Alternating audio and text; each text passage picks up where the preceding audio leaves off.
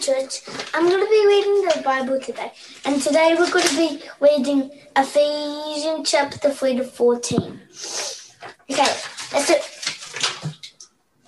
For this reason I knew before the Father, from whom every family in heaven and on earth drives its name, I pray that out of his glorious richness, he may strengthen you with power through his Spirit in your inner being, so that Christ may dwell in your hearts through faith. And I pray that you, being rooted and established in love, may have power together with all the Lord's holy people to grasp how wide and long and tight and steep is the love of Christ and to know this love that surprises knowledge that may be filled to the measure of all fullness of God.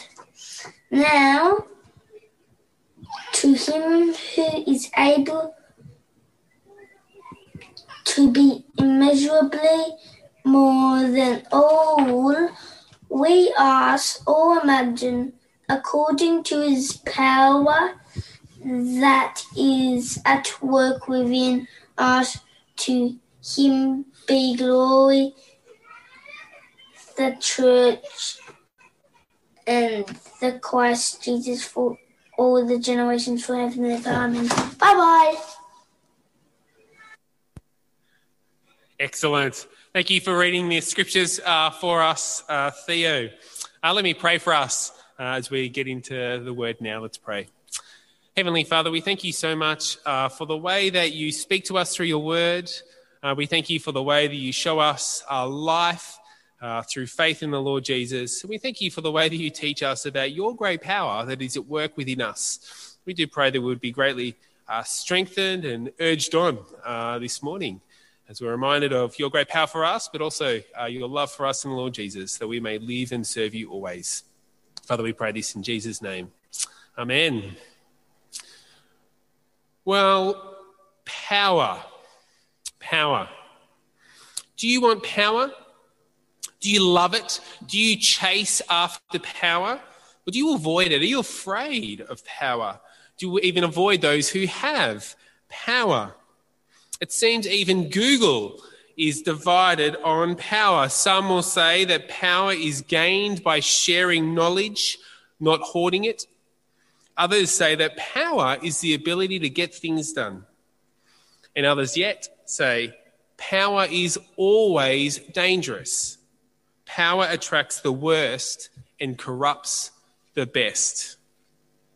People can like power because we think it gives us the ability to control things, to control others. Uh, maybe that's why uh, we like being asked what's our favorite superpower. Uh, because deep down, these are the things that we would maybe like to control the most, but we know we can't.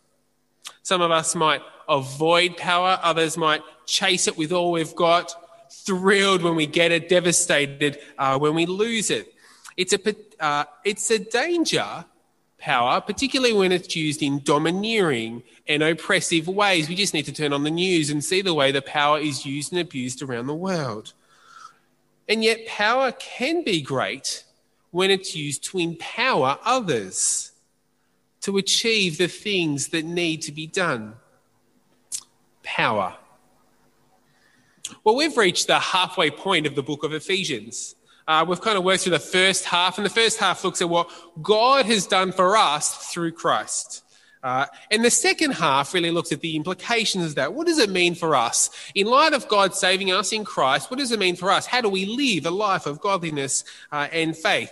They are the, the two halves of the book of Ephesians. And Paul here, as he prays his second prayer from the book of Ephesians, uh, it's a really great uh, transition into that second half. And it's a prayer for God's power, His transforming power, uh, to help us live that life of godliness and faith.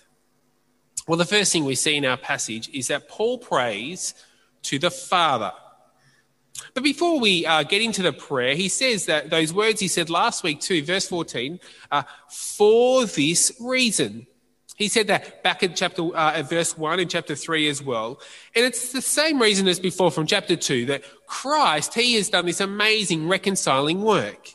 Uh, that is, he's dealt with our sin and rebellion and, and brought us reconciliation with God. But also, we saw the great hostility, separation, and division between the Jews and the Gentiles. Uh, and what in the reconciliation that Christ has done in bringing those two groups together to form one new humanity. You see, Christ, through his blood, through his death on the cross, he has done amazing work of reconciliation, reconciling us to, to each other, but then also us together to God. Uh, that is the reason. But we also saw last week, as, as another thing, the role that Paul had uh, and that manifold wisdom of God, that many colored wisdom of God. They, these are the reasons that Paul bows his knee now to pray. And he prays to the Father. Have a look there from verse uh, 14. For this reason, I kneel before the Father, from whom every family in heaven and on earth derives its name. Uh, God the Father, He is great. He is wonderful. He is vast, unfathomable, holy, separate, awesome. Which would make us think that he's actually unapproachable, that we can't have anything to do with him. And yet we've seen again and again in Ephesians that actually we have access to God. We can approach our Father in heaven because we are his dearly loved children. And so, even though God is far away from us, wholly distinct, separate enough from us in every single way, we have full access to God. We can approach Him in prayer. And we see here in verse 15 that every family derives its name from Him.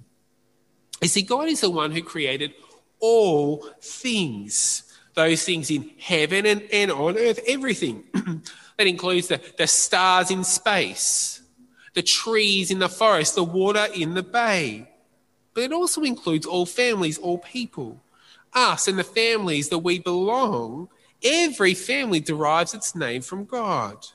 You see, God created us. He created all things. And, and this actually shows us his almighty power and authority. You see, God has authority over everything. And so as we come to God in prayer with the right response, not that we need to kneel to pray, if we can do that, that is fine, but the right posture of humility, that we recognize his supreme authority. You see, the more we understand God, the more we understand him as our Father and his supreme authority, you see, the more we will trust him. And the more life gets difficult and challenges and uncertainty and all those things, the more we, we trust Him and, and recognize Him as His power, it actually helps us to, to press on, regardless of the difficulties we find ourselves in. You see, our motivation to pray comes from knowing God better as the supreme authority whose power and love drives us. And there, Paul's two petitions uh, that we see uh, in this passage uh, for power uh, and for love. So let's move on to the second point. Paul prays to the Father for power. Have a look there from verse 16.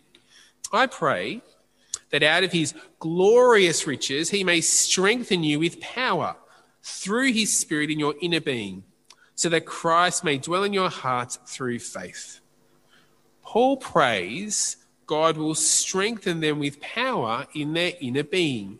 You see, one's inner being is one's personal, uh, internal character. You see, for the Christian, it's our, our godliness, our, our faith, our maturity in our walk with the Lord. It's, part, it's the part of us that will last into the new creation. Uh, it's the inner being that will last. You see, it's in contrast to the outer being the part of our bodies that will waste away. You see, our bodies are frail. You see, we will age and our bodies slowly fall apart. They waste away with the arthritis or back pain, sore joints, the, the grunts and groans as you pick stuff up from the ground, or the tiredness. You see, I'm, I'm approaching uh, 40, and I am aware that my body is not what it used to be. My outer body is slowly wasting away. And what Paul prays here is not for the strength of the outer self, but for the inner being, that our inner being would be strengthened. He said our inner beings would be transformed in godliness uh, and maturity. Uh, I have a family uh, friend uh, who, who died uh, this, this week just gone. Uh, his body had been slowly, well, rapidly falling apart over the last couple of years. But his love for Christ was such an encouragement. Was such an encouragement. He had his eyes so firmly fixed on heaven. Uh, he knew that leaving his family would be sad. He knew that would be difficult. But see, he was pumped. He was stoked, He's so excited about going to going home and seeing his father in heaven to, to be with his Lord. You see, he lived the, here on this earth with one foot in heaven. His inner being had been strengthened. He'd been empowered by God to press on in, in godliness and faith. You see, we live in a world that loves health, that idolizes the, the outer body, gyms, exercise, health kicks. And while these are good things and helpful for us to do, I'm not saying stop these, but you see, the outer body isn't all there is. You see, as Christians, we know, we should know that our outer body will waste away, it will perish. But with a strengthened inner being, we realize that our hope is not in these physical bodies with its aches and pains, but actually with our resurrected bodies. Our bodies will have in glory. You see, our inner being needs strengthening because we are weak. As you look at Paul, Remember last week we saw that he was locked away, he's in prison. Looks pretty weak, doesn't he?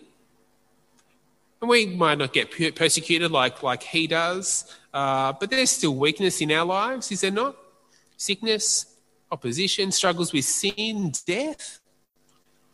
And you see, the danger for them and, and the danger for, for us is that we look for, for strength and power in places other than God whether it's money, health, family, success, as if these things will strengthen us and sustain us.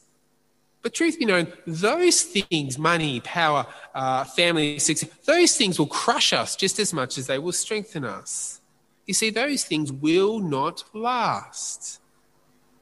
But our inner being, that is strengthened by God through his power, well, that will last. And it happens through the work of the Holy Spirit, who lives and dwells within us, who's strengthening us with the power of God. You see, we've already seen God's power at work in the book of Ephesians, haven't we? Do you remember back in chapter 1, again, in that first prayer that Paul prayed, was the power that raised Jesus from the dead and seated him in the heavens far above every ruler and authority. That same power that raised Jesus, that same power is at work within us strengthening us, growing our inner being by His Spirit to be in our character, in our godliness, to be more like Christ. You see, He strengthens us to press on in godliness as we await the arrival, our Lord, the arrival as He ushers in the new creation. And He does this through Christ, who lives and dwells within us. Have a look there from verse uh, 17. Christ dwells in our hearts Oh, so that verse 17, so that Christ may dwell in, our, in your hearts through faith. Christ dwells in our hearts through the Holy Spirit. And his indwelling in us isn't some temporary abode, like that overpriced Airbnb you'll get over the holiday period this year. No, no, no.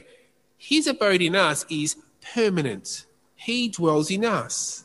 But see, the wording there makes maybe makes us question that. That he may dwell in our hearts does he dwell or not? So I reckon this, this story is, is really helpful for us. Uh, Emily's uh, auntie and uncle, uh, they have regularly purchased houses that are the renovator's dream. You know, the renovator's dream, those houses that are completely run down and need a heap of work. Uh, the house will be in terrible, terrible condition. There's holes in the floor and in the walls so that you can't even heat the place. Whatever temperature it's outside, it's the same inside. The electrics don't even work in half the house. And then there's the rubbish. The rubbish is just being dumped and left all over the place by the previous occupants. Many of us wouldn't even go into this place to look at it and go, as if we're going to buy this place, as if. But for those who love the renovator's dream, well, they love it. They see the potential. They buy it, they move in, and they get to work. And then over time, they remove the rubbish. They, they patch the, the holes, they fix them so they, they work in the walls and the, uh, and the floor. Heating now works perfectly, cooling. too. the electrics are fixed. And bit by bit, the house gets better and better until eventually it's pristine, it's beautiful, it's a house you want to live in. It takes time, it takes a lot of work, certainly doesn't happen overnight.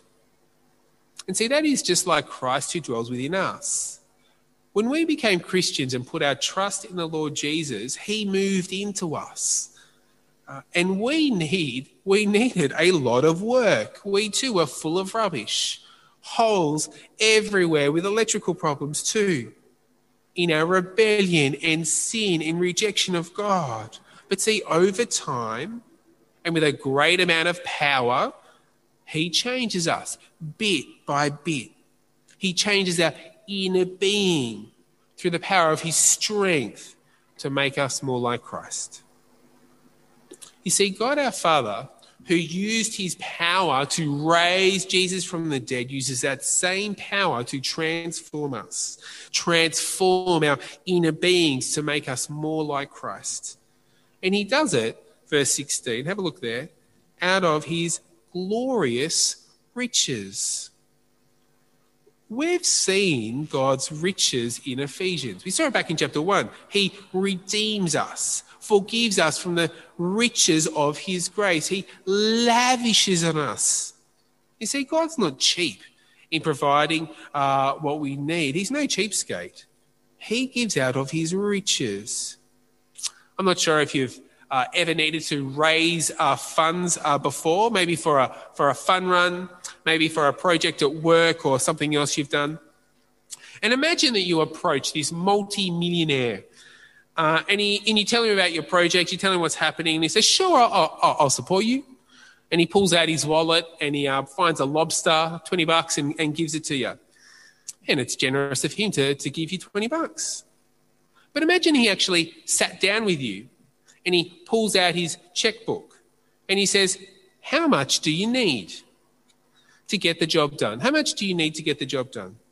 And he's willing to give you whatever it takes whatever you need so that you are able to get this job done. You see, in that, he's giving out of his riches. You see, that is what God does for us. He strengthens our inner being with power. And he does this out of his riches to make sure we get the job done. You see, God does all the heavy lifting, doesn't he? Did you notice that?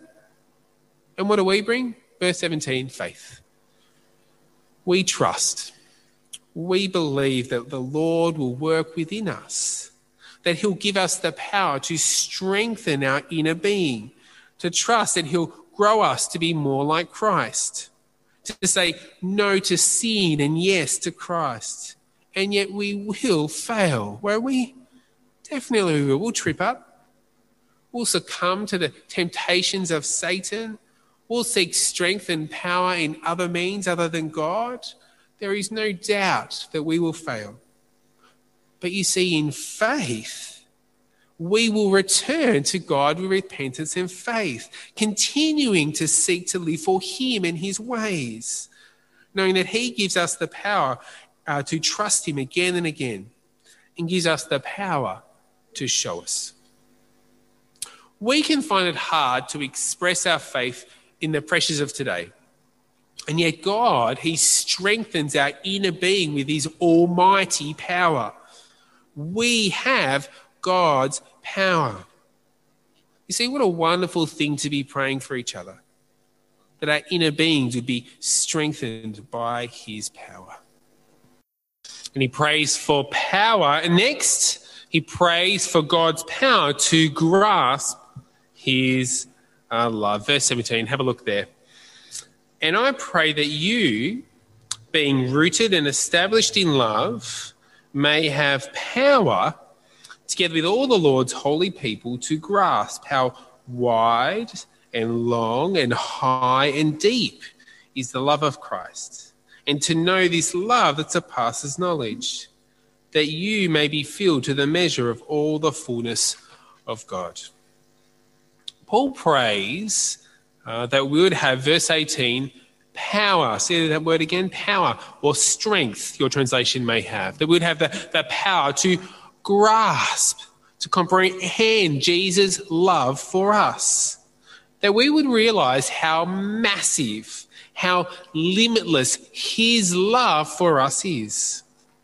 And while we're aware of his love, we see that verse 17, that we're rooted and, and established, we are grounded in his love. Uh, these words are images of, of being secure with a firm foundation. We, can, we can't be, we can't be uh, shifted or shaken. You see, we know that God loves us, and yet Paul prays that we would be, through his power, through his strength, that we would grasp how much more Jesus loves us, that he loves us more than we could ever imagine. And why? Well, it's probably because we don't appreciate it enough, or that we don't adequately fathom how great his love for us truly is. You see, when we sin and seek pleasure uh, in the world rather than in Christ, or when we're tempted by Satan and slip up in, in sin, or when we seek our own ambitions and neglect God and his good purpose, purposes, in a sense, we haven't truly grasped his limitless love that Christ has for us. You see, just like the power to strengthen our inner being, we actually need God's power again to be working in our lives to truly grasp Christ's great love for us. And how much does he love us? How do you measure his love? Well, he uses two examples. He uses a metaphor and then a paradox. First, the metaphor, verse 18, how wide and long and high and deep is the love of Christ. It is limitless. But see, it's not just for me or his love for me, but it's actually all of us together, all the Lord's holy people, all the saints, verse 18. You see that? That is, the, the Jews and Gentiles together as one, all love together. We need each other to, to truly grasp, to truly comprehend Christ's love for us. It is massive, it is limitless. But then there's the paradox, verse 19. To know this love that surpasses knowledge. You see, his love's beyond mere knowledge we can never reach the limits of understanding Christ's love for us. It is limitless, far beyond anything we could ever imagine. And it's the love of and it's the love of God that's taken us.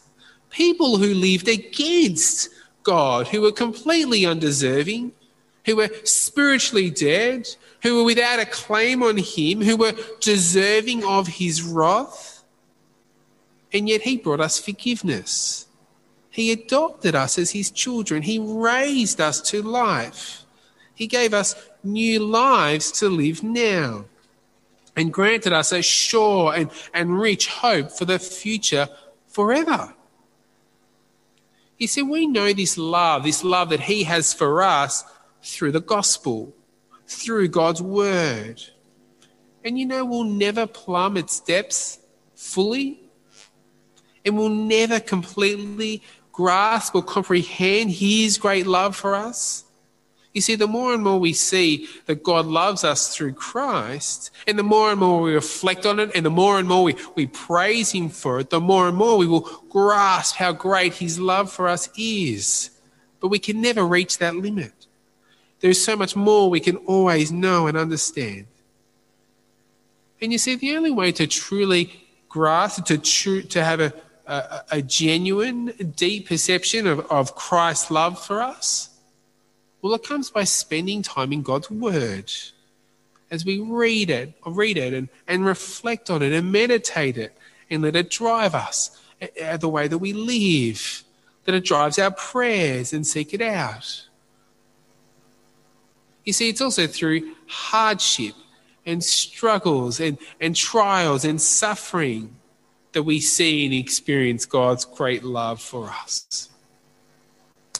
But this isn't just some intellectual exercise as if, well, once I've got enough knowledge, I'm all good. I know His love. I've reached the limit. No, no, no, no way. You see, this is love, not just about the head, but actually that leads us to action. You see, it's to have God's power within us, working within us, to appreciate His love, that we would be more mature, mature in our faith. Have a look there from verse 19, that you may be filled to the measure of all the fullness of God. That you may be filled with all the fullness of God. You see, this is Paul's way of saying that you would be all that God wants you to be. That is, that you would be spiritually mature. You see, as we understand the love of Christ, how massive, how limitless his love for us is, well, that drives us, that helps us to be spiritually mature in Christ, to live for him. You see, to be full and filled with Christ isn't about chasing after our own individual dreams but instead being so caught up in God's great plans for the universe and being so caught up in His great love for us that that is what we want to do to serve Him. You see, we need the power of God to truly grasp Christ's limitless love for us so that we can lift our eyes above ourselves and, and the situations we find ourselves in, instead looking up to Christ and His great love for us and His purposes instead. I, um, I read this uh, book uh, to my kids. It's called I'll Always Love You. I was going to show it to you, but then I couldn't find it. But then Bella found it in the car yesterday. How amazing is that? Anyway, I don't have it here. I forgot to grab it. All right, it's in the car. Hilarious. I drove here today. Anyway, anyway, it's this book, I'll Always uh, Love You. Anyway, it's about a child bear uh, who breaks his mother's favorite, favorite honey jar while she's asleep. And the bear feels awful. He feels terrible that he's broken his mother's favorite jar. And he can't quite bring himself to confess uh, what he's done. Anyway, she wakes up and in conversation with, with, with his mum, she, uh, he says, How much do you love me? And he comes up with all the situations. What if I did this? Would you love me? What if I did that? Would you still love me? And each time the mother says, I will always love you. Anyway, he finally plucks up enough courage to say, What if I broke your favorite honey jar? And mum says, Even if you break my favorite honey jar, I'll always love you. You see, the love a parent has for their child is vast. It is. But see, the love that Christ has for us is surpasses all knowledge. It is so big and vast. His love for us is limitless. And Paul prays that we will, through the power of God, will truly grasp how limitless his love for us truly is. That we would seek to live for God rather than ourselves and grow in maturity in faith. Well, Paul has uh, prayed for these uh, two things uh, for the strengthening of the inner being by the power of God and by the, the power of Him to, to truly grasp and comprehend His love for us. Two petitions. Now he moves on to a doxology. That is a, a word of, of praise for God's uh, glory. You see, Paul prays these incredible prayers, and you know, we can pray these incredible prayers too. But we might doubt we might doubt and wonder, well, will he answer our prayers? If I could he actually do what I ask? Well, have a look there from verse 20 and see what he says. Now to him who is able to do immeasurably more than all we ask or imagine, according to his power that is work at work within us.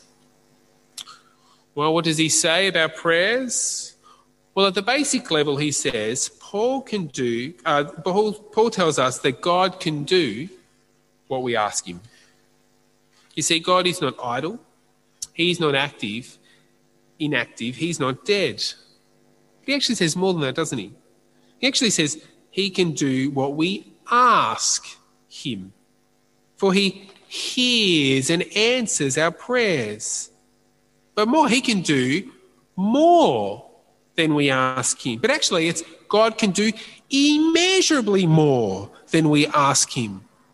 Vastly, infinitely more than we ask. But he can actually do immeasurably more than all we ask.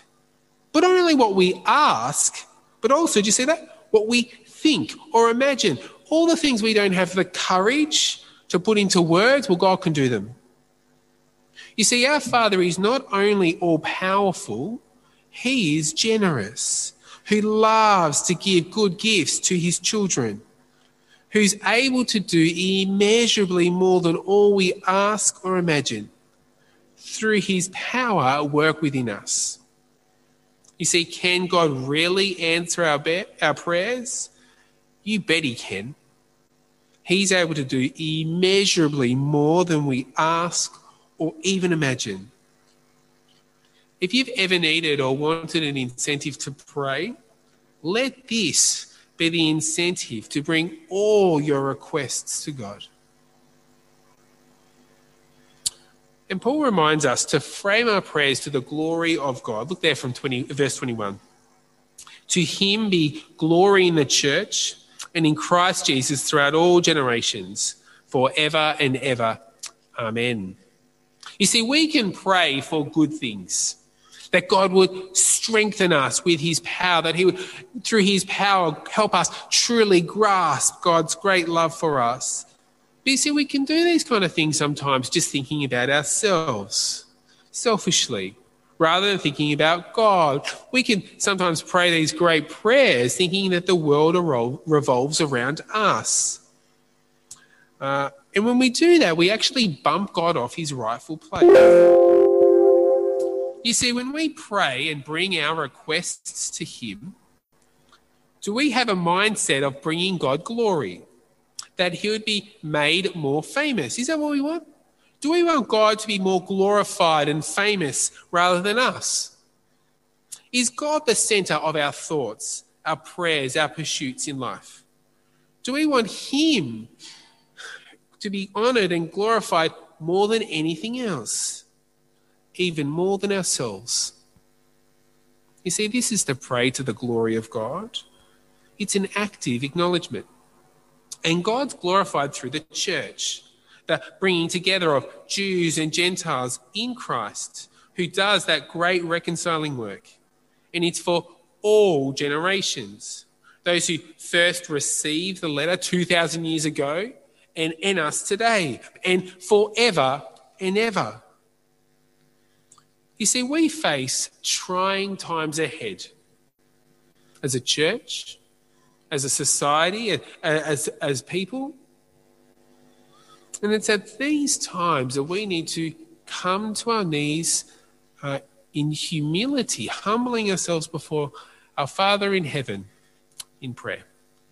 As we pray for each other and we pray for ourselves too. And how do we pray? Well, we pray to the Father for his power to strengthen us in our inner being and for his power to grasp Christ's limitless love for us so that God would be glorified. What a wonderful prayer, hey? Let's pray it together now. Um, yeah, let, let's pray together. For this reason, we kneel before the Father, from whom every family in heaven and earth derives its name. We pray that out of your glorious riches, you may strengthen us with power through your Spirit in our inner being, so that Christ may dwell in our hearts through faith. And we pray that we, being rooted and established in love, may have power, together with all the Lord's people, to grasp how wide and long and high and deep is the love of Christ, and to know this love that surpasses knowledge, that we may be filled to the measure of all the fullness of God. Now, to him who is able to do immeasurably more than all we ask or imagine, according to your power that is at work within us. To you be glory in the church and in Christ Jesus throughout all generations, forever and ever. Amen.